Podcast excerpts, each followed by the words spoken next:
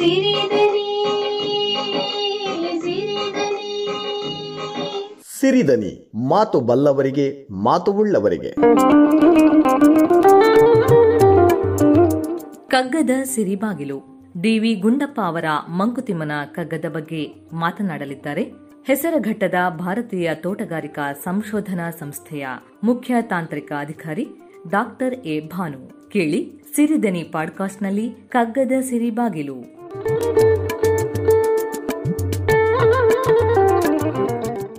ಎಲ್ಲರಿಗೂ ನಮಸ್ಕಾರ. ಸಿರಿದನಿ ಅಂತರ್ಜಾಲ ವಾಹಿನಿಯ ಕನ್ನಡಾಭಿಮಾನಿಗಳಿಗೆ ತಮ್ಮೆಲ್ಲರನ್ನೂ ಇಂದಿನ ಈ ಮಂಕುತಿಮ್ಮನ ಕಗ್ಗ ಕಿರು ಪರಿಚಯದ ಸಂಚಿಕೆಗೆ ಆತ್ಮೀಯವಾಗಿ ಸ್ವಾಗತಿಸುತ್ತಾ ಮೊದಲಿಗೆ ಡಾಕ್ಟರ್ ಡಿ ವಿ ಜಿ ಅವರ ಬಗ್ಗೆ ಕೆಲವು ವಿಷಯಗಳನ್ನು ಪರಿಚಯ ಮಾಡಿಕೊಳ್ಳೋಣ. ಪದ್ಮಭೂಷಣ ಡಾಕ್ಟರ್ ದೇವನಹಳ್ಳಿ ವೆಂಕಟರಮಣಯ್ಯ ಗುಂಡಪ್ಪ. ಅವರು ಜನಿಸಿದ್ದು ಹದಿನೇಳನೇ ಮಾರ್ಚ್ ಸಾವಿರದ ಎಂಟುನೂರ ಎಂಬತ್ತ ಏಳರಲ್ಲಿ ಮುಳುಬಾಗಿಲು ಕೋಲಾರ ಜಿಲ್ಲೆ ಕರ್ನಾಟಕ ರಾಜ್ಯದಲ್ಲಿ. ನಮ್ಮನ್ನು ಅವರು ಅಗಲಿದ್ದು ಅಕ್ಟೋಬರ್ ಏಳರಂದು ಸಾವಿರದ ಒಂಬೈನೂರ ಎಪ್ಪತ್ತೈದು. ಹೀಗೆ ಕಳೆದ ತಿಂಗಳಿಗೆ ನಲವತ್ತೈದು ವರ್ಷಗಳಾಯಿತು. ಡಾಕ್ಟರ್ ಡಿ ವಿ ಜಿ ಅವರ ಕಗ್ಗ, ಅದು ಡಾಕ್ಟರ್ ಡಿ ವಿ ಜಿಯವರ ಜೀವನವೇ. ಅದರಲ್ಲಿ ಸಾರವನ್ನು, ತಿರುಳನ್ನು ಹುದುಕಿಸಿ ಇಟ್ಟಿರುವಂಥದ್ದು ಅಂತ. ಆದ್ದರಿಂದ ಕಗ್ಗವನ್ನು ನಾವು ಅಭ್ಯಾಸ ಮಾಡಬೇಕಾದ್ರೆ ಡಾಕ್ಟರ್ ಡಿ ವಿ ಜಿಯವರ ಜೀವನವನ್ನು ಒಂದು ಒಮ್ಮೆ ಅವಲೋಕಿಸಿದರೆ ಬಹಳಷ್ಟು ಸಹಾಯವಾಗುತ್ತದೆ. ಕಗ್ಗಂಟಿನ ಕೋಟಲೆಗಳ ಸಂಯಮದಿಂ ಪಾರುಗೈದು ಮುಗುಳು ನಗೆಯೊಂದು ಉತ್ಸಾಹದಿ ಜೀವನವನ್ನು ಅನುಭವಿಸಿ ಕಗ್ಗವೆಂಬ ಸುಕೃತಿಯಲ್ಲಿ ಬಾಳಿನೊಳ ತಿರುಳನ್ನಿರಿಸಿ, ಜಗಕ್ಕೆ ದಾರಿ ತೋರಿದ ದಿವಿಜನೊಡೆಯಂಗೆ ಶರಣು ಅಂತ ಪ್ರಾತಸ್ಮರಣೀಯರಾದ ಡಾಕ್ಟರ್ ಡಿ ವಿ ಜಿಯವರಿಗೆ ನಮಿಸುತ್ತಾ ಅವರೇ ಹೇಳ್ತಾರೆ, ಕನ್ನಡ ಸಾಹಿತ್ಯ ಸಾಹಿತ್ಯ ಅಂದರೆ ಏನಿರಬೇಕು ಅಂತ, ಅಂದರೆ ಅದರ ತುಲನೆ ಹೇಗಾಗಬೇಕು ಅಂತ. ಬದುಕಿನಲ್ಲಿ ಉಲ್ಲಾಸ ಹರಡುವುದು, ಅಂದರೆ ಮೌಲ್ಯಮಾಪನಕ್ಕೆ ಮೂರು ಮಾನದಂಡಗಳನ್ನು ಡಾಕ್ಟರ್ ಡಿ ವಿ ಜಿಯವರು ನಿಗದಿಪಡಿಸ್ಕೊಳ್ತಾರೆ. ಬದುಕಿನಲ್ಲಿ ಉಲ್ಲಾಸ ಹರಡುವುದು, ಕಷ್ಟಗಳಿಂದ ಆವೃತವಾದವರ ಎದೆಯಲ್ಲಿ ಧೈರ್ಯ ತುಂಬುವುದು, ಉನ್ನತ ಜೀವನಾದರ್ಶಗಳನ್ನು ಪ್ರತ್ಯಕ್ಷಗೊಳಿಸಿ ನಿಲ್ಲಿಸುವುದು. ಇದು ಶ್ರೇಷ್ಠ ಸಾಹಿತ್ಯದ ಗುರಿಯಾಗಿರಬೇಕು ಅಂತ ಡಾಕ್ಟರ್ ಡಿ ವಿ ಜಿಯವರು ಹೇಳೋದು. ಈ ನಿಟ್ಟಿನಲ್ಲಿ, ಈ ಚೌಕಟ್ಟಿನಲ್ಲಿ ನಾವು ಕಗ್ಗವನ್ನು ಇರಿಸಿ ನೋಡಿದಾಗ ಅಕ್ಷರಶಃ ಡಾಕ್ಟರ್ ಡಿ ವಿ ಜಿಯವರ ಈ ಮೂರು ಅಂಶಗಳನ್ನು ಕಗ್ಗದಲ್ಲಿ ನಾವು ಬಹಳಷ್ಟು ದೃಢವಾಗಿ ಕಾಣುವಂತಹ ವಿಷಯ. ಕಗ್ಗದಲ್ಲಿ ಏನೆಲ್ಲ ಇದೆ ಅನ್ನುವುದಕ್ಕೆ ಸುಲಭವಾಗಿ ನಾವು ಕಗ್ಗದಲ್ಲಿ ಏನಿಲ್ಲ ಅಂತ ಕೇಳಿದ್ರೆ ಎಲ್ಲವೂ ಅಡಗಿದೆ ಅನ್ನುವಂಥ ಮಾತನ್ನು ಹಲವಾರು ವಿದ್ವಾಂಸರು ವ್ಯಕ್ತಪಡಿಸಿರುವಂಥದ್ದು. ಕಗ್ಗದಲ್ಲಡಗಿರುವುದು ಅನುಭವದ ರಸಪಾಕ. ಬುಗ್ಗೆಯಂತುಕ್ಕುವವು ನಾಣ್ಣುಡಿಗಳು. ಹಿಗ್ಗಿಸುವುದು ಆಸಕ್ತರ ಅನ್ವೇಷಣೆಯ ತವಕ. ಜಗ್ಗುವುದು ಮತಿಯನ್ನು ಅನುಭವಗಳು ಅನ್ನುವಂಥ ಒಂದು ಪದ್ಯವನ್ನು ಸಹ ನಾವು ಕೇಳಿದ್ದೇವೆ. ಕಗ್ಗ ಅಂದ್ರೇನು? ಅಂದಾಗ ಈ ಕಗ್ಗಕ್ಕೆ ಹಲವು ಅರ್ಥಗಳನ್ನು ನೀಡುತ್ತಾರೆ. ಹಿಂದೊಮ್ಮೆ ಹಳೆಗನ್ನಡದ ಕಾಲದಲ್ಲಿ ಕಗ್ಗ ಅಂದರೆ ಸ್ವಾರಸ್ಯಕರವಾದ ಮಾತುಗಳು ಅಂತಲೂ ಇತ್ತು. ನಂತರ ಕಾಲಕ್ರಮೇಣ ಅದನ್ನು ಹರಟೆ ಪ್ರಯೋಜನಕ್ಕೆ ಬಾರದಂಥದ್ದು ಅಂತ.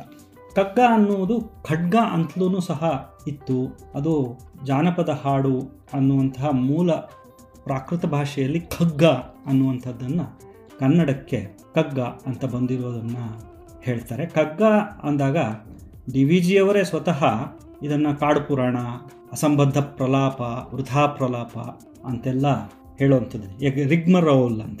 ಕಗ್ಗ ಅನ್ನುವಂಥದ್ದನ್ನು a long winded tiresome speech ಅಂತಾರೆ. ಆದರೆ ಕೆಲವರು ಈ ಕಗ್ಗವನ್ನು ಒಂದು ಹಗ್ಗ ಅಂತಲೂ ಒಂದು ಕಾವ್ಯ ಅಂತಲೂ ಹೇಳ್ತಾರೆ. ಕಗ್ಗವನ್ನು ಒಂದು ಜ್ಞಾನದ ಹಗ್ಗ ಅಂತಲೂ ಸಹ ಕೆಲವರು ವ್ಯಾಖ್ಯಾನಿಸಿರುವಂಥದ್ದು ನಿಜ. ಕಗ್ಗವನ್ನು ಕುರಿತು ಕುವೆಂಪು ಅವರು ಏನು ಹೇಳ್ತಾರೆ ಒಮ್ಮೆ ನೋಡಿಬಿಡೋಣ. ಕಗ್ಗವನ್ನು ರಾಷ್ಟ್ರಕವಿಯ ಕೈಗೆ ಅದು ಬಂದು ಸೇರಿದಾಗ ಮಹಾಕವಿ ಕುವೆಂಪುರವರು ಅದೇ ಛಂದಸ್ಸಿನಲ್ಲಿ ಹಸ್ತಕ್ಕೆ ಬರ ನಕ್ಕೆ, ಓದುತ್ತ ಓದುತ್ತ ಮಸ್ತಕಕ್ಕಿಟ್ಟು ಗಂಭೀರನಾದೆ, ವಿಸ್ತರದ ದರ್ಶನಕ್ಕೆ ತುತ್ತ ತುದಿಯಲ್ಲಿ ನಿನ್ನ ಪುಸ್ತಕಕ್ಕೆ ಕೈ ಮುಗಿದೆ ಮಂಕುತಿಮ್ಮ. ಇದು ಡಾಕ್ಟರ್ ಕೆ ವಿ ಪುಟ್ಟಪ್ಪನವರ ಮಾತು. ಹಾಗೆ ಈ ಕಗ್ಗಕ್ಕೆ ಜ್ಞಾನಪೀಠ ಪ್ರಶಸ್ತಿ ಯಾಕೆ ಬರಲಿಲ್ಲ ಅಂತ ಸಾಕಷ್ಟು ಮಾತು ನಡೀತು. ಸಾವಿರದ ಒಂಬೈನೂರ ಅರವತ್ತೈದರಲ್ಲಿ ಮೊಟ್ಟ ಮೊದಲನೇ ಬಾರಿಗೆ ಜ್ಞಾನಪೀಠವನ್ನು ಪ್ರಶಸ್ತಿಯನ್ನು ನೀಡಲಾಯಿತು. ಆಗ ಮೂರು ಪುಸ್ತಕಗಳನ್ನು, ಕಗ್ಗವನ್ನು ಸೇರಿಸಿ ಮೂರು ಪುಸ್ತಕಗಳನ್ನು ಆಯ್ದುಕೊಳ್ಳಲಾಯಿತು. ಡಾಕ್ಟರ್ ಡಿ ವಿ ಜಿಯವರ ಮಂಕುತಿಮ್ಮನ ಕಗ್ಗ, ಮತ್ತು ಬಂಗಾಲಿ ಭಾಷೆಯ ನಜರುಲ್ ಇಸ್ಲಾಂ ರವರದ್ದು, ಮತ್ತು ಮಲಯಾಳಿ ಭಾಷೆಯ ಶಂಕರ್ ಕುರು ಅನ್ನುವಂಥವ್ರದ್ದು. ಹೇಗೋ ಕಗ್ಗವನ್ನು ಇದು ನೀತಿ ಬೋಧೆ ಅಂತ ಹೇಳಿಯೋ ಏನೋ, ಅದಕ್ಕೇನೇನೋ ವ್ಯಾಖ್ಯಾನಗಳಿವೆ.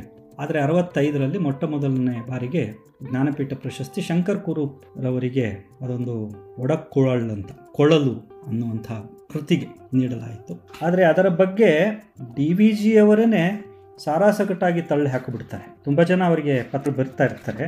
ಆಗ ಡಾಕ್ಟರ್ ಡಿ ವಿ ಜಿ ಅವರೇ ಇಂಥದ್ದಕ್ಕೆಲ್ಲ ನನಗೆ ಪ್ರಶಸ್ತಿಗಳನ್ನು ಅರಸಿಕೊಂಡು ಹೋಗುವವ ನಾನಲ್ಲ ಕಗ್ಗವನ್ನು ನಾನು ಬರೆದದ್ದು ಪ್ರಶಸ್ತಿಗಾಗಿ ಅಲ್ಲ, ಅದು ಜನರಿಗಾಗಿ ಅಂತ ಹೇಳ್ತಾರೆ. ಎಂಥ ವಿನಯವಂತಿಕೆ ಅನ್ನುವಂಥದ್ದು ಕಗ್ಗದಲ್ಲಿ ಟಿ ವಿ ಜಿಯವರೇ ಹೇಳುವಂಥದ್ದು, ಕವಿಯಲ್ಲ ವಿಜ್ಞಾನಿಯಲ್ಲ ಬರಿತಾರಾಡಿ ಅವನರಿವಿಗೆಟುಕುವವೋಲೊಂದು ಆತ್ಮನಯವ, ಹವಣಿಸಿದನು ಪಾಮರ ಜನದ ಮಾತಿನಲ್ಲಿ, ಕವನ ನೆನಪಿಗೆ ಮಂ, ಸುಲಭ ಮಂಕುತಿಮ್ಮ, ಪಾಮರ ಜನರ ಮಾತಿನಲ್ಲಿ ಈ ಕಗ್ಗವನ್ನು ಪೋಣಿಸಿದ್ದೇನೆ. ಇದು ಪಂಡಿತರಿಗಲ್ಲ, ಪಾಮರ ಜನರಿಗಾಗಿ.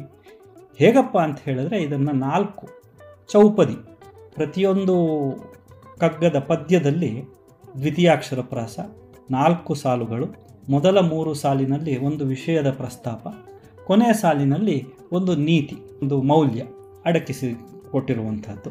ಒಂಬೈನೂರ ನಲವತ್ತ ಐದು ಪದ್ಯಗಳನ್ನು ಈ ಕಗ್ಗದಲ್ಲಿ ನಾವು ಕಾಣುವಂಥದ್ದು. ಸಾವಿರದ ಒಂಬೈನೂರ ನಲವತ್ತ ಮೂರರಲ್ಲಿ ಮೊಟ್ಟ ಮೊದಲ ಬಾರಿಗೆ ಪ್ರಕಟಣೆಯಾದದ್ದು. ಬಹುಶಃ ಇದನ್ನು ಒಂದೇ ದಿನ ಬರೆದದ್ದು ಅಂತ ಹೇಳಲಿಕ್ಕಾಗಲ್ಲ.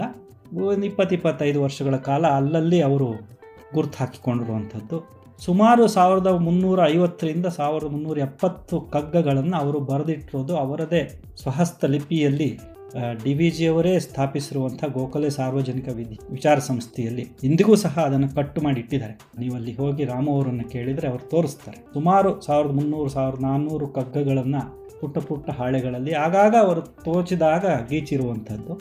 ಅದರಲ್ಲಿ ಒಂಬೈನೂರ ನಲವತ್ತೈದನ್ನು ಆಯ್ದುಕೊಂಡು ಕಗ್ಗ ಅಂತ ಪ್ರಕಟಗೊಂಡಿದೆ. ಇಂದಿಗೆ ಎಪ್ಪತ್ತೇಳು ವರ್ಷಗಳಾಯಿತು. ಎಪ್ಪತ್ತೇಳು ವರ್ಷಗಳಾದರೂ ಸಹ ಜನಮಾನಸದಲ್ಲಿ ಕಗ್ಗ ಎಂದಿಗೂ ದೃಢವಾಗಿ, ಬಲವಾಗಿ ನೆಲೆಯೂರಿ ನಿಂತಿರುವಂಥದ್ದು. ನಮ್ಮ ಕನ್ನಡ ಸಾರಸ್ವತ ಲೋಕದಲ್ಲಿ ಡಾಕ್ಟರ್ ಡಿ ವಿ ಜಿ ಅವರನ್ನ ಗೀತಾಚಾರ್ಯ ಅಂತಾರೆ. ಈ ಮಂಕುತಿಮ್ಮನ ಕಗ್ಗವನ್ನು ಕನ್ನಡದ ಭಗವದ್ಗೀತೆ ಅಂತಲೂ ಸಹ ಕರೀತಾರೆ. ಇದು ಪಾಮರ ಜನರ ಮಾತಿಗೆ ಅಂತ ಆದಾಗ ಪಂಡಿತರಿಗಾಗಿ ಅಂತ ಹೇಳಿ ಮತ್ತೊಂದು ಮರುಳ ಮುನಿಯನ ಕಗ್ಗ ಅಂತಲೂ ಸಹ ಡಾಕ್ಟರ್ ಡಿ ವಿ ಜಿಯವರು ಬರೆದಿದ್ದಾರೆ. ಈ ಒಂಬೈನೂರ ನಲವತ್ತೈದು ಮುಕ್ತಕಗಳು ಅಂದರೆ ಬಿಡಿ ಬಿಡಿಯಾಗಿ, ಸ್ವತಂತ್ರವಾಗಿ ಅದೇ ಕ್ರಮದಲ್ಲಿ ಓದಿಕೊಳ್ಬೇಕು ಅನ್ನುವಂಥದ್ದೇನೂ ಇಲ್ಲ. ನಿಮಗೆ ಯಾವ ಪದ್ಯವನ್ನು ಯಾವ ಪುಟದಲ್ಲಿ ಬೇಕಾದರೂ ಆಯ್ದುಕೊಂಡು ಅಲ್ಲಿ ನೀವು ಓದಿಕೊಳ್ಬಹುದು ಅದು ಬಿಡಿ ಬಿಡಿಯಾಗಿ ನಿಮಗೆ ಅರ್ಥವಾಗ್ತದೆ. ಕೆಲವರು ಹೇಳ್ತಾರೆ, ಕಗ್ಗ ಅಂದರೆ ಕಬ್ಬಿಣದ ಕಡಲೆ ಕಷ್ಟ ಅಂತೆಲ್ಲ ಹಾಗೆಲ್ಲ ಏನೂ ಇಲ್ಲ. ಯಾರು ಬೇಕಾದರೂ ಅದನ್ನು ಅಭ್ಯಾಸ ಮಾಡಬಹುದು. ಕಗ್ಗಕ್ಕೆ ಅಂತಲೇ ಇಂಗ್ಲಿಷ್ ಅವತರಣಿಕೆಗಳು ಸಹ ಇವೆ. ಡಿ ವಿ ಜಿ ಅವರ ಕಾಲದಲ್ಲೇ ಡಿ ಶೇಷಗಿರಿ ರಾಯರು ಇಂಗ್ಲೀಷಿಗೆ ಅದನ್ನು ತರ್ಜುಮೆ ಮಾಡಿದರು. ಕಾಸರಗೋಡಿನ ನರಸಿಂಹ ಭಟ್ರು ದಸ್ ಸ್ಯಾಂಗ್ ಮಂಕುತಿಮ್ಮ ಅನ್ನುವಂಥ ಅದ್ಭುತವಾದಂಥ ಒಂದು ಕಗ್ಗದ ಅವತರಣಿಕೆಯನ್ನು ಇಂಗ್ಲೀಷ್ನಲ್ಲಿ ನೀಡಿದ್ದಾರೆ. ಮೈನಾವತಿ ಅವರಿದ್ದಿದೆ. ಡಾಕ್ಟರ್ ಉಮಾದೇವಿ ಅಂತ ಅವರು ವಿಸ್ಡಮ್ ಆಫ್ ಕಗ್ಗ ಅಂತಲೂ ಸಹ ಬರೆದಿದ್ದಾರೆ. ಇದಲ್ಲದೆ ಕಗ್ಗ ಕಷ್ಟ ಅಂತ ನಾವೇನು ಅಂದ್ಕೊಳ್ಬೇಕಾದ್ದಿಲ್ಲ ಅಂತ ಹೇಳಿದೆ ಅಲ್ಲ? ಕಗ್ಗಕ್ಕಾಗಿ ಬಹಳಷ್ಟು ಪುಸ್ತಕಗಳು ಇವೆ. ಡಿ ಆರ್ ವೆಂಕಟರಮಣನ್ ಅವ್ರದ್ದು, ಮತ್ತು ಶ್ರೀಕಾಂತ್ರವ್ರದ್ದು ಕಗ್ಗದ ತಾತ್ಪರ್ಯ ಅಂತ ಮಂಕುತಿಮ್ಮನ ಕಗ್ಗದ ತಾತ್ಪರ್ಯ ಅಂತ. ಅದಕ್ಕೆ ನಿಟ್ಟೂರು ಶ್ರೀನಿವಾಸರಾವ್ ಅವರೇ ಮುನ್ನುಡಿ ನೀಡಿರುವಂತಹದ್ದು. ಇದಲ್ಲದೆ ನಮ್ಮ ರವಿ ತಿರುಮಲೆಯವರು, ಕಗ್ಗರಸಧಾರೆ ಅಂತ. ಮೂ, ನಾಲ್ಕು ಸಂಪುಟಗಳಲ್ಲಿ ಇನ್ನೂರ, ಒಂದೊಂದರೊಳಗೆ ಇನ್ನೂರೈವತ್ತು ಪದ್ಯಗಳು ಬಂದಿವೆ. ಅದನ್ನು ಬಹಳ ಚೆನ್ನಾಗಿ ವಿವರಿಸಿದ್ದಾರೆ. ಮುಖ್ಯವಾಗಿ ಪ್ರೊಫೆಸರ್ ಎಚ್ ಎಸ್ ಲಕ್ಷ್ಮೀನಾರಾಯಣ ಭಟ್ರು. ಕಗ್ಗದ ಭಟ್ರು ಅಂತಲೇ ಅವರು ಹೆಸರುವಾಸಿಯಾಗಿರೋದು. ಗುಂಡೋಪನಿಷತ್ತು ಅನ್ನುವಂಥ ತಿಮ್ಮಗುರು ದರ್ಶನ ಅನ್ನುವಂಥ ಒಂದು ಒಂದು ಒಳ್ಳೆ ಪುಸ್ತಕವನ್ನು, ಒಂದು ಒಳ್ಳೆ ಗ್ರಂಥವನ್ನೇ ಅವರು ಬರೆದು ಈ ಕಗ್ಗದ ದರ್ಶನಕ್ಕೆ ದಾರಿ ಮಾಡಿಕೊಟ್ಟಿದ್ದಾರೆ. ಕಗ್ಗದ ವ್ಯಾಖ್ಯಾನ ಉಪನ್ಯಾಸಗಳು ಸಾಕಷ್ಟು ನಮಗೆ ಅಂತರ್ಜಾಲದಲ್ಲೂ ಸಿಗ್ತದೆ. ಮತ್ತು ಶತಾವಧಾನಿ ಡಾಕ್ಟರ್ ಗಣೇಶ್ ಅವರ ವ್ಯಾಖ್ಯಾನ ಪುತ್ತೂರು ನರಸಿಂಹನಾಯಕರವರ ವಾಚನ. ಪೂಜ್ಯ ಬ್ರಹ್ಮಾನಂದ ಗುರೂಜಿಯವರು, ಚಿನ್ಮಯ ಮಿಷನ್ನಿನ ಪೂಜ್ಯ ಬ್ರಹ್ಮಾನಂದ ಗುರೂಜಿಯವರು ಸ್ವತಃ ಅದ್ಭುತ ಗಾಯಕರು. ಅವರ ವ್ಯಾಖ್ಯಾನ ಹಾಗೂ ಡಾಕ್ಟರ್ ಗುರುರಾಜ ಕರಜಗಿಯವರ ಮಂಕುತಿಮ್ಮನ ಕಗ್ಗದ ದರ್ಶನ. ಮತ್ತು ಪ್ರೊಫೆಸರ್ ಎಚ್ ಎಸ್ ಲಕ್ಷ್ಮೀನಾರಾಯಣ ಭಟ್ರದ್ದೇ ಕಗ್ಗದ ಮಾತು. ಹೀಗೆ ಅನೇಕ ಧ್ವನಿ ಸುರುಳಿಗಳಾಗಲಿ, ಧ್ವನಿ ಸಾಂದ್ರಿಕೆಗಳಾಗಲಿ, ಇಲ್ಲ ಅಂತರ್ಜಾಲದಲ್ಲಾಗಲಿ ನಿಮಗೆ ಸಾಕಷ್ಟು ಲಭ್ಯವಿದೆ. ಕಗ್ಗ ಬರೆದಂತಹ ಡಾಕ್ಟರ್ ಡಿ ವಿ ಜಿಯವರು ಬರೀ ಸಾಹಿತಿ ಅಂತ ಹೇಳುವಂಥದ್ದು ಬಹಳ ಸೀಮಿತವಾಗುತ್ತದೆ. ಡಾಕ್ಟರ್ ಡಿ ವಿ ಜಿಯವರು ಸಾಹಿತಿಗಳು, ಖ್ಯಾತ ಸಾಹಿತಿಗಳು, ಸಮಾಜ ಸೇವಕರು, ರಾಜಕಾರಣಿ, ಆಧ್ಯಾತ್ಮ ಚಿಂತಕರು, ಪತ್ರಿಕೋದ್ಯಮಿಯಾಗಿದ್ದವರು. ಸಾವಿರದ ಒಂಬೈನೂರ ಎಪ್ಪತ್ತೊಂದರಲ್ಲಿ ಪದ್ಮಭೂಷಣ ಪುರಸ್ಕೃತರು. ಅವರ ಜೀವನ ಧರ್ಮ ಯೋಗ ಭಗವದ್ಗೀತಾ ತಾತ್ಪರ್ಯ ಆ ಗ್ರಂಥಕ್ಕೆ ಕೇಂದ್ರ ಸಾಹಿತ್ಯ ಅಕಾಡೆಮಿಯ ಪ್ರಶಸ್ತಿ ದೊರೆತಿದೆ. ಇವರ ಮಗ ಡಾಕ್ಟರ್ ಬಿ ಜಿ ಎಲ್ ಸ್ವಾಮಿಯವರ ಹಸಿರು ಹೊನ್ನು ಗ್ರಂಥಕ್ಕೂ ಸಹ ಕೇಂದ್ರ ಸಾಹಿತ್ಯ ಅಕಾಡೆಮಿಯ ಪ್ರಶಸ್ತಿ ದೊರಕಿದ್ದು. ಡಿ ವಿ ಜಿಯವರ ಅನೇಕ ಕಾವ್ಯ ಕವನಗಳು, ಕವಿತೆ, ನಿವೇದನ, ಉಮರ್ ನವಸುಗೆ, ಶ್ರೀರಾಮ ಪರೀಕ್ಷಣಂ ಅಂತಃಪುರ ಗೀತೆಗಳು ಗೀತಶಾಕುಂತಲ ಹೀಗೆ ಅವರ ಅನೇಕ ಕಾವ್ಯಗಳು ನಮಗೆ ಲಭ್ಯವಿವೆ. ಇದಲ್ಲದೆ ಅವರ ಅನೇಕ ಪ್ರಬಂಧಗಳು, ಬರಹಗಳು, ದೇವರು ಅನ್ನುವಂಥ ಒಂದು ಒಳ್ಳೆಯ ಪುಸ್ತಕ. ಹಲವು ಮಹನೀಯರು, ಮೈಸೂರಿನ ದಿವಾನರುಗಳು, ಕಲೋಪಾಸಕರು ಈ ರೀತಿ ಜ್ಞಾಪಕ ಚಿತ್ರಶಾಲೆ ಅನ್ನುವಂತಹ ಒಂದು ಸರಣಿ ಪುಸ್ತಕ ಮಾಲೆಯನ್ನೇ ಸಹ ಅವರು ನಮಗೆ ನೀಡಿರುವಂತಹದ್ದು. ಡಿ ವಿ ಜಿಯವರ ಬಗ್ಗೆ ಹೇಳ್ತಾ ಹೋದರೆ ಸಾಕಷ್ಟು ಸಾಹಿತ್ಯದಲ್ಲೇ ನಾಟಕಗಳನ್ನು ಸಹ ವಿದ್ಯಾರಣ್ಯ ವಿಜಯ, ಮ್ಯಾಕ್ಬೆತ್, ಇದಲ್ಲದೆ ಅವರ ಪ್ರಬಂಧಗಳು, ಜೀವನ ಸೌಂದರ್ಯ ಮತ್ತು ಸಾಹಿತ್ಯ ಸಾಹಿತ್ಯ ಶಕ್ತಿ, ಸಂಸ್ಕೃತಿ, ಬಾಳಿಗೊಂದು ನಂಬಿಕೆ, ಇದಲ್ಲದೆ ಜ್ಞಾಪಕ ಚಿತ್ರಶಾಲೆ. ಡಿ ವಿ ಜಿಯವರ ಆಪ್ತ ಶಿಷ್ಯರಾದ Nadoja doctor S S Ramaswamy ಅವರು ಹೇಳೋ ಹಾಗೆ ಡಿ ವಿ ಜಿಯವರ ಕನ್ನಡ ಬರಹಕ್ಕಿಂತಲೂ ಇಂಗ್ಲೀಷ್ ಬರಹ ಬಹಳಷ್ಟು ವಿಫುಲವಾಗಿ ಇದೆ. ಆದರೆ ಅದು ಸದ್ಯಕ್ಕೆ ಇನ್ನು ಕಲೆ ಹಾಕ್ತಾ ಇದ್ದಾರೆ. ಈಗ ಎರಡು ಸಂಪುಟಗಳನ್ನು ಹೊರತಂದಿದ್ದಾರೆ ಗೋಖಲೆ ಸಾರ್ವಜನಿಕ ವಿಚಾರ ಸಂಸ್ಥೆಯವರು. ಇನ್ನೂ ಒಂದು ನಾಲ್ಕಾದರೂ ಹೊರತರುವಷ್ಟು ಸಾಮಗ್ರಿ ಡಾಕ್ಟರ್ ಡಿ ವಿ ಜಿಯವರ ಇಂಗ್ಲೀಷ್ ಬರವಣಿಗೆಗಳು. ಸಿಕ್ಕು. ಅವರು ಹದಿನೆಂಟನೇ ವಯಸ್ಸಿಗೆ ಪತ್ರಿಕೋದ್ಯಮಕ್ಕೆ ಧುಮುಕಿದಂತಹವರು ಡಾಕ್ಟರ್ ಡಿ ವಿ ಜಿಯವರಿಗೆ ಮತ್ತೊಮ್ಮೆ ವಂದಿಸುತ್ತಾ ಕನ್ನಡದ ಗೀತಾಚಾರ್ಯ ಡಾಕ್ಟರ್ ಡಿ ವಿ ಜಿಯವರಿಗೆ ನಮ್ಮೆಲ್ಲರ ನಮನಗಳನ್ನು ಸಲ್ಲಿಸುತ್ತಾ ಮಂಕುತಿಮ್ಮನ ಕಗ್ಗ ಅಂತ ಹೆಸರು ಯಾಕಿಟ್ರು ಅಂತ. ಇದು ಬಹಳಷ್ಟು ಜನ ಪ್ರಶ್ನೆ ಕೇಳಿರುವಂಥದ್ದು. ಡಿ ವಿ ಜಿಯವರೇ ಅದಕ್ಕೂ ಸಹ ಕಗ್ಗದಲ್ಲಿ ಒಂದು ಪದ್ಯವನ್ನು ಬರೆದು ಬಿಟ್ಟಿದ್ದಾರೆ ಒಂಬೈನೂರ ನಲವತ್ತೊಂದನೇ ಪದ್ಯ, ಮಂಕುತಿಮ್ಮನ ಹೆಸರು ಬಿಂಕಕ್ಕೆ ಸಾಲದೇನೆ. ವೆಂಕನಿಗೋ ಕಂಕನಿಗೋ, ಶಂಕರಾರ್ಯನಿಗೋ, ಅಂಕಿತವ ಮಾಳ್ಕೆ ಜನರ ಓದಿದರೆ ಸಾಕು ಶಂಕೆ ನಿನಗೇನಿಹುದ ಮಂಕುತಿಮ್ಮ ಅಂತ ಅವರೇ ಹೇಳ್ತಾರೆ. ಇದನ್ನ ಜನರು ಓದಿದರೆ ಸಾಕಪ್ಪ ಹೆಸರಲ್ಲೇನಿದೆ? ವೆಂಕನೋ, ಕಂಕನೋ, ಶಂಕರಾರ್ಯನೋ, ಹೆಸರು ಏನಿಟ್ಟರೆ ಏನಂತೆ? ಜನ ಮೆಚ್ಚಿಕೊಳ್ಳಬೇಕು ಅನ್ನುವಂತಹ ವಿನಯವಂತಿಕೆ. ಹಾಗೆಯೇ ಇನ್ನೊಂದು ಹೇಳ್ತಾರೆ, ನೋಡಿ. ಸಂದೇಹ ವಿಕೃತಿಯೊಳು ಇನ್ನಿಲ್ಲವೆಂದಲ್ಲ ಈ ಕೃತಿ ಇವತ್ತಿಗೆ ನಾನು ಬರೆದಿದ್ದೀನಿ, ಇದರಲ್ಲಿ ಸಂದೇಹಗಳಿಲ್ಲ ಅಂತಲ್ಲ.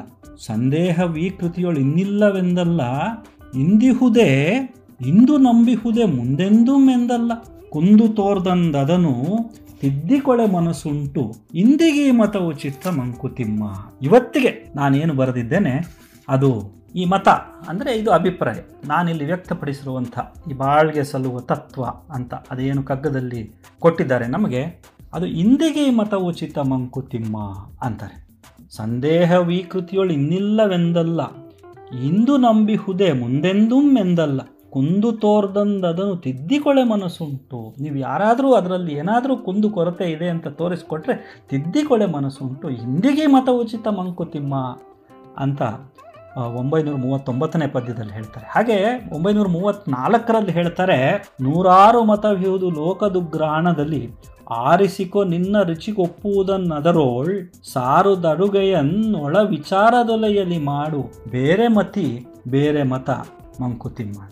ಎಲ್ಲರಿಗೂ ತಮ್ಮ ತಮ್ಮದೇ ಆದಂಥ ಅಭಿಪ್ರಾಯಗಳಿರ್ತವೆ, ತಮ್ಮ ತಮ್ಮದೇ ಆದಂಥ ವಿಚಾರವಂತಿಕೆ ಅನಿಸಿಕೆಗಳಿರ್ತವೆ.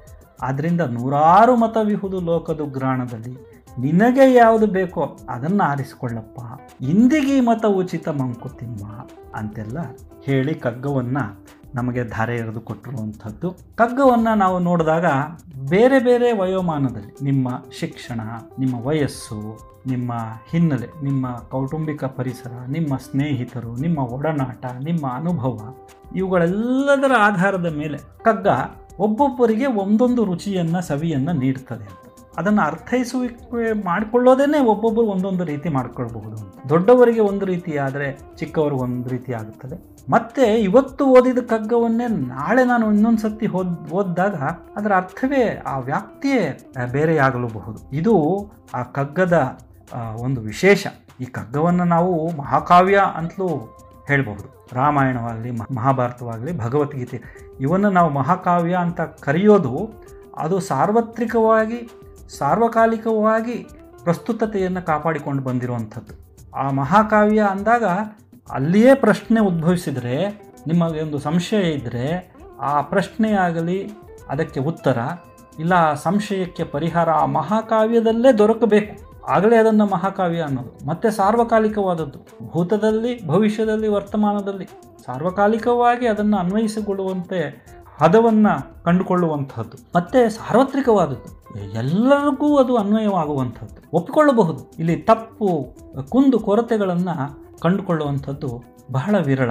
ಹಾಗಾಗಿ ಕಗ್ಗವನ್ನೂ ಸಹ ನಾವು ಮಹಾಕಾವ್ಯ ಅಂತ ಹೇಳಿದ್ರೆ ಅತಿಶಯೋಕ್ತಿ ಏನೂ ಅಲ್ಲ. ಅದು ನಮ್ಮ ಅಭಿಪ್ರಾಯಗಳು ಕಾಲಕಾಲಕ್ಕೆ ಬದಲಾಗ್ತಾ ಇರ್ಬೋದು. ಆದರೆ ಕಗ್ಗದಲ್ಲಿ ಅಡಗಿರುವಂತಹ ಸತ್ಯ, ಆ ನಂಬಿಕೆ ಅವುಗಳು ಶಾಶ್ವತವಾಗಿ, ಚಿರಂತರವಾಗಿ ಉಳಿಯುವಂತಹದ್ದು ಅಂತ. ಕಗ್ಗವನ್ನು ಬಹುಶಃ ಕನ್ನಡ ಸಾರಸ್ವತ ಲೋಕದಲ್ಲಿ ಮರುಮುದ್ರಣ ಕಂಡಿರುವ ಒಂದು ಗ್ರಂಥ ಇದೊಂದು ಇತಿಹಾಸ ದಾಖಲೆ ಅಂತಲೇ ಹೇಳಬೇಕಾಗ್ತದೆ. ಹಲವಾರು ಬಾರಿ ಮರುಮುದ್ರಣವನ್ನು ಕಂಡಿರುವಂಥದ್ದು ಹಾಗೂ ನಮ್ಮ ಬಸವಣ್ಣನವರ ವಚನಗಳಾಗಲಿ, ಸರ್ವಜ್ಞನ ವಚನಗಳಾಗಲಿ, ಇದರೊಂದಿಗೆ ಬಹಳಷ್ಟು ಉಲ್ಲೇಖಗಳು. ಎಲ್ಲರೂ ಯಾರ ಉಪನ್ಯಾಸದಲ್ಲಾಗಲಿ, ಯಾರ ಭಾಷಣದಲ್ಲಾಗಲಿ ಕಗ್ಗವನ್ನು ಉಲ್ಲೇಖಿಸದೆ ಭಾಷಣ ಮಾಡೋದೇ ಇಲ್ಲ. ಅದು ಸರ್ವೇ ಸಾಮಾನ್ಯವಾಗಿ ಎಲ್ಲರೂ ಕಗ್ಗವನ್ನು ಅಭ್ಯಾಸ ಮಾಡಿರುವಂಥದ್ದು, ತಿಳಿದುಕೊಂಡಿರುವಂಥದ್ದು. ಅಂದರೆ ಸಾರ್ವಜನಿಕರ ಮನಸ್ಸಿನಲ್ಲಿ ಕಗ್ಗ ಎಂಥ ಗಟ್ಟಿ ಸ್ಥಾನವನ್ನು ಪಡೆದುಕೊಂಡಿದೆ ಅನ್ನುವಂಥದ್ದು ನಮಗೆ ತಿಳಿದು ಬರುವಂಥದ್ದು ಕಗ್ಗದ ಮೊದಲಿಗೆ ಡಾಕ್ಟರ್ ಡಿ ವಿ ಜಿಯವರು ಒಂದು ಸೋಮಿಯ ಕಥೆಯನ್ನು ಪ್ರಸ್ತುತಪಡಿಸ್ತಾರೆ. ಸೋಮಿ ಒಬ್ಬ ಹುಡುಗ, ಅವನ ಸೋದರ ಮಾವ ತಿಮ್ಮಗುರು ಅಂತ. ಆತ ಶಿಕ್ಷಕ, ಒಂದು ಶಾಲೆಯಲ್ಲಿ ಶಿಕ್ಷಕನಾಗಿರ್ತಾನೆ, ಬಹಳ ನೀತಿವಂತ. ಸೋಮಿಯನ್ನು ಕಂಡರೆ ಬಹಳ ಪ್ರೀತಿ. ಆ ಸೋಮಿಯ ಏಳಿಗೆಗಾಗಿ ಬಹಳಷ್ಟು ಶ್ರಮಿಸ್ತಾನೆ ಆತನಿಗೆಲ್ಲವನ್ನು ಹೇಳ್ಕೊಡ್ತಾ ಇರ್ತಾನೆ. ಸೋಮಿಗೂ ಸಹ ಸೋದರ ಮಾವನ ಕಂಡ್ರೆ ಬಹಳ ಆಪ್ತತೆ, ಆತ್ಮೀಯತೆ, ಪ್ರೀತಿ, ಗೌರವ. ಈ ಸೋಮಿ ಶಾಲೆ ಮುಗಿಸ್ತಾನೆ, ಪಟ್ಟಣಕ್ಕೆ ಹೋಗ್ತಾನೆ, ಅಲ್ಲಿ ಓದು ಮುಂದುವರಿಸ್ತಾನೆ. ಈ ಈ ತಿಮ್ಮಗುರುವಿಗೆ ಸ್ವಲ್ಪ ಬೇಜಾರಾಗ್ತದೆ. ಆದರೂ ಹುಡುಗ ದೊಡ್ಡವನಾದ್ನಲ್ಲ, ಅವನು ಮುಂದುವರಿಬೇಕು, ಅವನು ಬೆಳಿಬೇಕು, ಅವನ ಅಭಿವೃದ್ಧಿ ಆಗಬೇಕು ಅಂತ ಹುಡುಕಿಕೊಂಡು ಸೋಮಿನ ಹುಡುಕಿಕೊಂಡು ನಗರಕ್ಕೆ ಬರ್ತಾನೆ. ಅವನನ್ನು ಅಲ್ಲಿ ಆ ವಿದ್ಯಾರ್ಥಿ ನಿಲಯದಲ್ಲಿ ಕಾಣ್ತಾನೆ. ಸೋಮಿಯನ್ನು ದೂರದಿಂದ ನೋಡ್ತಾನೆ. ಹುಡುಗ ಬೆಳೆದಿರೋದು ಗೊತ್ತಾಗ್ತದೆ. ಮತ್ತೆ ರಾತ್ರಿ ಅವನೊಂದಿಗೆ ಅವನ ಕೊಠಡಿಯಲ್ಲಿ ತಂಗಿರ್ತಾನೆ. ಅವನಿಗೆ ತೆಗೆದುಕೊಂಡು ಹೋಗಿರುವಂಥ ಚಕ್ಕುಲಿ ಮುರುಕುಗಳನ್ನೆಲ್ಲ ಕೊಟ್ಟು ಪ್ರೀತಿಯಿಂದ ಮಾತನಾಡಿಸ್ತಾ, ಬೆಳಗ್ಗೆ ಮೂರು ಗಂಟೆ ಹೊತ್ತಿಗೆ ನಾನಿನ್ನು ಹೊರಡ್ತೀನಪ್ಪ ಸ್ವಾಮಿ ಊರಿಗೆ ನಾನು ಹಳ್ಳಿಗೆ ಹೋಗೋದು ನಡ್ಕೊಂಡು ಹೋಗಬೇಕು. ಈಗ ಬಂದೆ ನಿನ್ನನ್ನು ನೋಡಬೇಕು ಅನ್ನಿಸ್ತು. ಬಹಳ ಸಂತೋಷ ಆಯಿತು. ನೀನು ಚೆನ್ನಾಗಿರು ಅಂತ ಆಶೀರ್ವಾದ ಮಾಡಿ ತಿಮ್ಮಗುರು ಹಳ್ಳಿಗೆ ನಡೆದುಕೊಂಡು ಹೋಗ್ತಾನೆ. ಹೋಗುವಾಗ ಒಂದು ಮಾತು ಹೇಳಿಟ್ಟು ಹೋಗ್ತಾನೆ. ನಿನಗೆ ಒಳ್ಳೆಯದಾಗಲಿ ಆದರೆ ನಾನು ಈಗ ಮತ್ತೆ ಹಳ್ಳಿಗೆ ಹಿಂತಿರುಗುತ್ತೇನೆ. ಆತ ಮಾಸ್ತರಲ್ವ? ಶಾಲೆಗೆ ಹೋಗಿ ತನ್ನ ಕೆಲಸವನ್ನು ಆರಂಭಿಸ್ತಾನೆ. ನಂತರ ಕೆಲವೇ ದಿನಗಳಲ್ಲಿ ಒಂದು ಪತ್ರ ಬರೆದಿಟ್ಟು, ನಾನು ಹೊರಡ್ತಾ ಇದ್ದೇನೆ. ನನ್ನನ್ನು ಯಾರು ಹುಡುಕಬೇಡಿ. ನಾನು ಈ ಜೀವನದಲ್ಲಿ ಸಾಧಿಸಬೇಕಾದ್ದೆಲ್ಲ ಆಯಿತು. ಸೋಮಿಗೆ ನಾನು ಒಂದು ಕಡತವನ್ನು ಬರೆದು ಇಟ್ಟಿದ್ದೇನೆ. ಆ ಕಡತವನ್ನು ತೆಗೆದುಕೊಂಡು ಓದು ಅಂತ ಹೇಳಿ ಅವನಿಗೆ ಒಳ್ಳೆಯದಾಗುತ್ತದೆ ಅವನಿಗೆ ದಾರಿ ತೋರುವಂಥ ಒಂದು ಕಡತವನ್ನು ನಾನು ನನಗೇನು ಅನ್ನಿಸ್ತೋ ಅದನ್ನೆಲ್ಲ ಬರೆದಿಟ್ಟಿದ್ದೇನೆ. ಅದನ್ನು ಸೋಮಿ ಕೈಗೆ ಕೊಟ್ಟುಬಿಡಿ ಅಂತ ಹೇಳಿ ಬರೆದಿಟ್ಟು ತಿಮ್ಮಗುರು ತೀರ್ಥಯಾತ್ರೆಗೆ ಅಂತ ಹೊರಟು ಬಿಡ್ತಾನೆ. ಇಷ್ಟು ಒಂದು ಕತೆ. ಆ ಕಡತದಲ್ಲಿ ಸೋಮಿ ಏನು ಕಂಡುಕೊಳ್ತಾನೋ ಅದೇ ನಮಗೆ ಮಂಕುತಿಮ್ಮನ ಕಗ್ಗ ಅನ್ನುವಂಥ ದಾರ್ಶನಿಕವಾದ ಈ ಪದ್ಯದ ಒಂದು ನಮಗೆ ದೊರೆತಿರುವಂತಹದ್ದು ಅಂತಲೂ ಹೇಳ್ತಾರೆ. ಡಾಕ್ಟರ್ ಡಿ ವಿ ಜಿಯವರ ಮತ್ತು ಕಗ್ಗದ ಹಿನ್ನೆಲೆಯನ್ನು ಕಂಡುಕೊಂಡಾಗ ಕಗ್ಗವನ್ನು ಡಾಕ್ಟರ್ ಡಿ ವಿ ಜಿಯವರು ತಮ್ಮ ಆಪ್ತರಾದ ಇಬ್ಬರು ಮಹನೀಯರುಗಳು ಟಿ ಎಸ್ ವೆಂಕಣ್ಣಯ್ಯ ಮತ್ತು ಮೋಕ್ಷಗೊಂಡಂ ಕೃಷ್ಣಮೂರ್ತಿಯವರು ಟಿ ಎಸ್ ವೆಂಕಣ್ಣಯ್ಯನವರು ಕನ್ನಡ ಸಾರಸ್ವತ ಲೋಕದ ಅಗ್ರಗಣ್ಯರು. ಮೋಕ್ಷಗೊಂಡಂ ಕೃಷ್ಣಮೂರ್ತಿಯವರು ದಿ ವಿ ಜಿಯವರಿಗೆ ಬಹಳ ಆಪ್ತರಾಗಿದ್ದಂಥವರು. ಅವರು ವಕೀಲರು ಸರ್ ಎಂ ವಿಶ್ವೇಶ್ವರಯ್ಯನವರ ಅಣ್ಣನ ಮಗ. ಹಾಗಾಗಿ ಅವರೊಂದಿಗೆ ಬಹಳ ಸಲಿಗೆಯಿಂದ ಇದ್ದಂಥವರು. ಒಂದು ಕೃತಿಯನ್ನು ಶ್ರೀ ಟಿ ಎಸ್ ವೆಂಕಣ್ಣಯ್ಯನವರಿಗೆ ಮತ್ತು ಮೋಕ್ಷಗೊಂಡಂ ಕೃಷ್ಣಮೂರ್ತಿಯವರಿಗೆ ಡಾಕ್ಟರ್ ಡಿ ವಿ ಜಿ ಅವರು ಸಮರ್ಪಣೆ ಮಾಡಿರುವಂಥದ್ದು. ಮತ್ತೊಂದು ವಿಶೇಷ ನೋಡಿ, ತಮ್ಮ ಶ್ರೇಷ್ಠ ಕೃತಿ ರಾಮಾಯಣ ದರ್ಶನಂ ಸಹ ಕುವೆಂಪುರವರು ಟಿ ಎಸ್ ವೆಂಕಣ್ಣಯ್ಯನವರಿಗೆ ಸ್ಮರಣಾರ್ಥ ಅಂತ ಹೇಳ್ತಾರೆ. ಅಂದರೆ ಒಬ್ಬರೇ ಗುರುವಿಗೆ ಎರಡು ಪುಸ್ತಕಗಳು ಕನ್ನಡ ಸಾ ಸಾರಸ್ವತ ಲೋಕದಲ್ಲಿ ಬಹಳ ವಿಶೇಷ ಅಂತಲೇ ನಾವು ಕಂಡುಕೊಳ್ಬೇಕಾಗ್ತದೆ. ಕಗ್ಗವನ್ನು ಪ್ರಾರಂಭಿಸಿದಾಗ ಏನೆಲ್ಲ ಮೌಲ್ಯಗಳು, ತತ್ವಗಳು, ನೈತಿಕತೆ, ವಿನಯವಂತಿಕೆ, ಸಜ್ಜನಿಕೆ ಏನೆಲ್ಲ ಇದೆ ಅನ್ನುವಂಥದ್ದನ್ನು ಸಹ ನಾವು ಕಾಣಬಹುದು. ಕೇವಲ ಒಂದು ಎರಡು ಮೂರು ಪದ್ಯಗಳನ್ನು ಉಲ್ಲೇಖ ಮಾಡಿ ಬೇರೆ ಕಗ್ಗಗಳನ್ನು ನೋಡೋಣ. ಇಳೆಯಿಂದ ಮೊಳಕೆಯೊಗೆ ಒಂದು ತಮಟೆಗಳಿಲ್ಲ.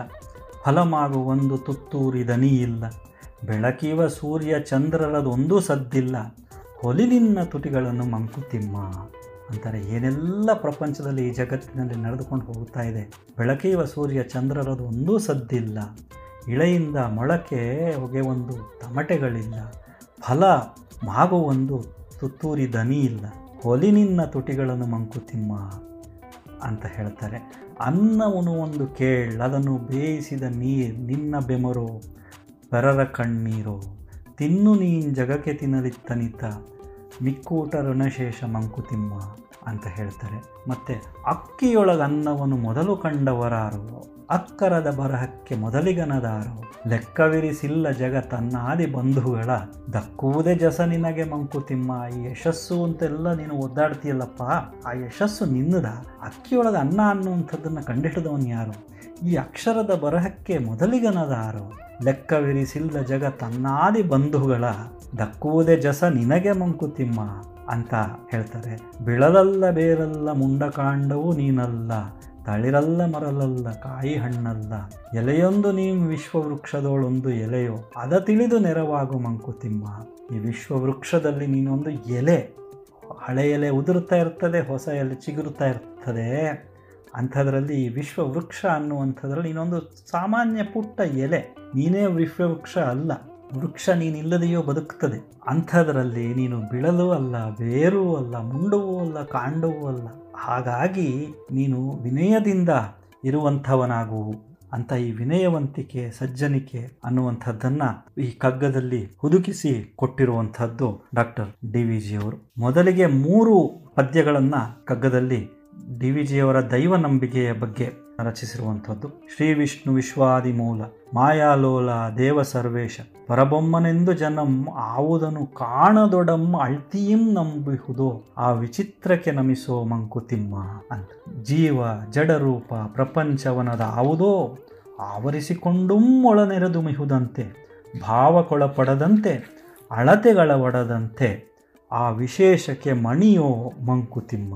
ಇಹುದೋ ಇಲ್ಲವೋ ತಿಳಿಯಗೊಡದೊಂದು ವಸ್ತು. ನಿಜ ಮಹಿಮೆಯಿಂ ಜಗವಾಗಿ ಜೀವವೇಷದಲ್ಲಿ ವಿಹರಿಪುದದು ಒಳ್ಳಿತೆಂಬುದು ನಿಸದಮಾದೊಡೆ ಆ ಗಹನ ತತ್ವಕ್ಕೆ ಶರಣು ಮಂಕುತಿಮ್ಮ ಅಂತ ಈ ಮೂರು ಪದ್ಯಗಳನ್ನು ನಾವು ಶ್ರೀ ವಿಷ್ಣು ವಿಶ್ವಾದಿ, ಮೂಲ, ಮಾಯಾಲೋಲ, ದೇವ, ಸರ್ವೇಶ ಪರಬೊಮ್ಮ ಅಂತೆಲ್ಲ ಕಾವುದನು ಕಾಣದೊಡಮ್ಮಳ್ತಿಯು ಪ್ರೀತಿಯಿಂದ ಜನ ನಂಬಿರ್ತಾರೋ ಆ ವಿಚಿತ್ರಕ್ಕೆ ನಮಿಸೋ ಮಂಕುತಿಮ್ಮ ಅಂತ ಮೊದಲ ಪದ್ಯದಲ್ಲಿ ಜೀವ, ಜಡರೂಪ, ಪ್ರಪಂಚವನ್ನು ಅದಾವುದೋ ಆವರಿಸಿಕೊಂಡು ಒಳನೆರೆದು ಮಿಹುದಂತೆ ಭಾವಕ್ಕೊಳಪಡದಂತೆ ಅಳತೆಗಳ ಅಳತೆಗೆ ಸಿಗೋಲ್ಲ, ವಿಸ್ತಾರ ವೈಶಾಲ್ಯತೆಯನ್ನು ಕಂಡುಹಿಡಿಯಲಿಕ್ಕಾಗೋಲ್ಲ. ಅದು ಜೀವ ಜಡರೂಪ ಪ್ರಪಂಚದಲ್ಲಿ ಎಲ್ಲ ಆವರಿಸಿಕೊಂಡಿದೆ, ಮತ್ತೆ ಒಳಗೂ ಸೇರಿಕೊಂಡಿದೆ. ಆ ವಿಶೇಷಕ್ಕೆ ಮಣಿಯೋ, ಅಲ್ಲಿ ಮೊದಲನೇ ಪದ್ಯದಲ್ಲಿ ವಿಚಿತ್ರಕ್ಕೆ ನಮಿಸೋ, ಎರಡನೇ ಪದ್ಯದಲ್ಲಿ ಆ ವಿಶೇಷಕ್ಕೆ ಮಣಿಯೋ ಮಂಕುತಿಮ್ಮ ಅಂತ ಹೇಳ್ತಾರೆ. ಮೂರನೇ ಪದ್ಯದಲ್ಲಿ, ಇಹುದೋ ಇಲ್ಲವೋ ತಿಳಿಯಗೊಡದೊಂದು ಇದಿದೆಯೋ ಇಲ್ವೋ ಅಂತಲೇ ಗೊತ್ತಾಗೋಲ್ಲ ನಮಗೆ. ನಿಜ ಮಹಿಮೆಯಂ ಜಗವಾಗಿ ಜೀವವೇಷದಲ್ಲಿ, ಅದರ ನಿಜವಾದ ಮಹಿಮೆ ಜಗದಲ್ಲಿ ಜೀವವೇಷದಲ್ಲಿ ಜಡವಾಗಿ ವಿಹರಿಪುದದು ಒಳ್ಳಿತೆಂಬುದು ನಿಸದವಾದೊಡೆ, ಅದು ವಿಹರಿಸುತ್ತದೆ ಸಂತೋಷ ಪಡುತ್ತದೆ ಏನು ಅಂದರೆ ಗಹನ ತತ್ವ ಅಂದರೆ ಈ ಒಂದು ಶಕ್ತಿಯನ್ನು, ಆ ಮಹಾಪ್ರಜ್ಞೆಯನ್ನು. ಡಾಕ್ಟರ್ ಡಿ ವಿ ಜಿಯವರು ಗಹನ ತತ್ವ ಅಂತ ಹೇಳಿ ಅದಕ್ಕೆ ಶರಣು ಹೋಗು ಅಂತ ಹೇಳ್ತಾರೆ. ಇದು ಮೊದಲ ಮೂರು ಪದ್ಯಗಳು. ಕೊನೆ ಪದ್ಯ ಶರಣು ಹೋಗು ಜೀವನ ರಹಸ್ಯದಲ್ಲಿ ಸತ್ವದಲ್ಲಿ. ಒಂಬೈನೂರ ನಲವತ್ತೈದನೇ ಪದ್ಯ. ಶರಣು ಹೋಗು ಜೀವನ ರಹಸ್ಯದಲ್ಲಿ ಸತ್ವದಲ್ಲಿ. ಶರಣು ಜೀವನವ ಸಮವೆನಿಪ ಯತ್ನದಲ್ಲಿ. ಶರಣಂತರಾತ್ಮ ಗಂಭೀರ ಪ್ರಶಾಂತಿಯಲ್ಲಿ ಶರಣು ವಿಶ್ವಾತ್ಮನಲ್ಲಿ ಮಂಕುತಿಮ್ಮ ಅಂತ ಹೇಳಿ ಕಗ್ಗವನ್ನು ಒಂಬೈನೂರ ನಲವತ್ತೈದನೇ ಪದ್ಯದಲ್ಲಿ ಡಾಕ್ಟರ್ ಡಿ ವಿ ಜಿಯವರು ಮುಕ್ತಾಯಗೊಳಿಸ್ತಾರೆ. ಈ ಕಗ್ಗ ಹಲವಾರು ದಶಕಗಳಿಂದ ಅನೇಕರಿಗೆ ಶಾಂತಿಯನ್ನು, ನೆಮ್ಮದಿಯನ್ನು, ಧೈರ್ಯವನ್ನು ನೀಡಿರುವಂಥದ್ದು, ಮಾರ್ಗದರ್ಶನ ನೀಡಿರುವಂಥದ್ದು ದಾರಿದೀಪವಾಗಿರುವಂಥದ್ದು ಕಷ್ಟ ಕಾಲದಲ್ಲಿ ಈ ಪುಸ್ತಕವನ್ನು ತೆಗೆದು ಯಾವುದೋ ಒಂದು ಮುಕ್ತಕವನ್ನು ಕಣ್ಣಾಡಿಸಿ ಓದಿಕೊಂಡು ಅದರ ಮನನ ಮಾಡಿಕೊಂಡಾಗ ಸಿಕ್ಕುವಂತಹ ನೆಮ್ಮದಿ, ಆ ಶಾಂತಿ ಜೀವನದಲ್ಲಿ ನಾವು ಯಾವ ನೀತಿಯನ್ನು, ಯಾವ ಮೌಲ್ಯಗಳನ್ನು ಸಾಧಿಸಿಕೊಳ್ಳಬೇಕು ಅಂತ ಮಂಕುತಿಮ್ಮನ ಕಗ್ಗದಲ್ಲಿ ಬಹಳ ವಿಶೇಷವಾಗಿ ವಿಶಿಷ್ಟ ರೀತಿಯಲ್ಲಿ ಡಾಕ್ಟರ್ ಡಿ ವಿ ಜಿ ಅವರು ನಮಗೆ ಕಟ್ಟಿಕೊಟ್ಟಿರುವಂತಹದ್ದು ಇಂತಹ ಒಂದು ದಾರ್ಶನಿಕ ಕಾವ್ಯವನ್ನು ನಮಗೆ ನೀಡಿರುವಂತಹ ಡಾಕ್ಟರ್ ಡಿ ವಿ ಜಿಯವರಿಗೆ ಮತ್ತೊಮ್ಮೆ ತಮ್ಮೆಲ್ಲರ ಪರವಾಗಿ ಅನಂತಾನಂತ ನಮನಗಳನ್ನು ಸಲ್ಲಿಸುತ್ತಾ ಈ ಕಗ್ಗದ ಕಿರು ಪರಿಚಯವನ್ನು ತಾವೆಲ್ಲರೂ ಆಲಿಸಿದ್ದಕ್ಕಾಗಿ, ಈ ಒಂದು ಪ್ರಯತ್ನದಲ್ಲಿ ನನ್ನೊಂದಿಗೆ ಸೇರಿಕೊಂಡದ್ದಕ್ಕಾಗಿ ಸಿರಿದನಿಹಿ ಈ ಕನ್ನಡ ವಾಹಿನಿಯ ಎಲ್ಲ ಕನ್ನಡಾಸಕ್ತರಿಗೆ, ಕನ್ನಡಾಭಿಮಾನಿಗಳಿಗೆ ಅನಂತಾನಂತ ಕೃತಜ್ಞತೆಗಳನ್ನು ಸಲ್ಲಿಸುತ್ತಾ ನಾನು ವಿರಮಿಸುತ್ತೇನೆ. ಎಲ್ಲರಿಗೂ ನಮಸ್ಕಾರ. ಧನ್ಯವಾದಗಳು.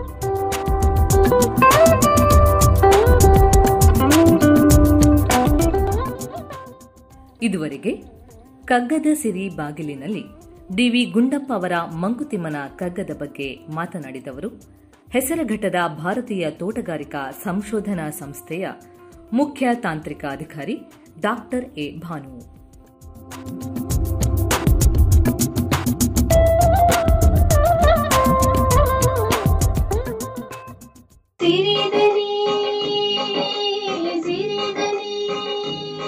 ಸಿರಿದನಿ ಮಾತು ಬಲ್ಲವರಿಗೆ ಮಾತು ಉಳ್ಳವರಿಗೆ.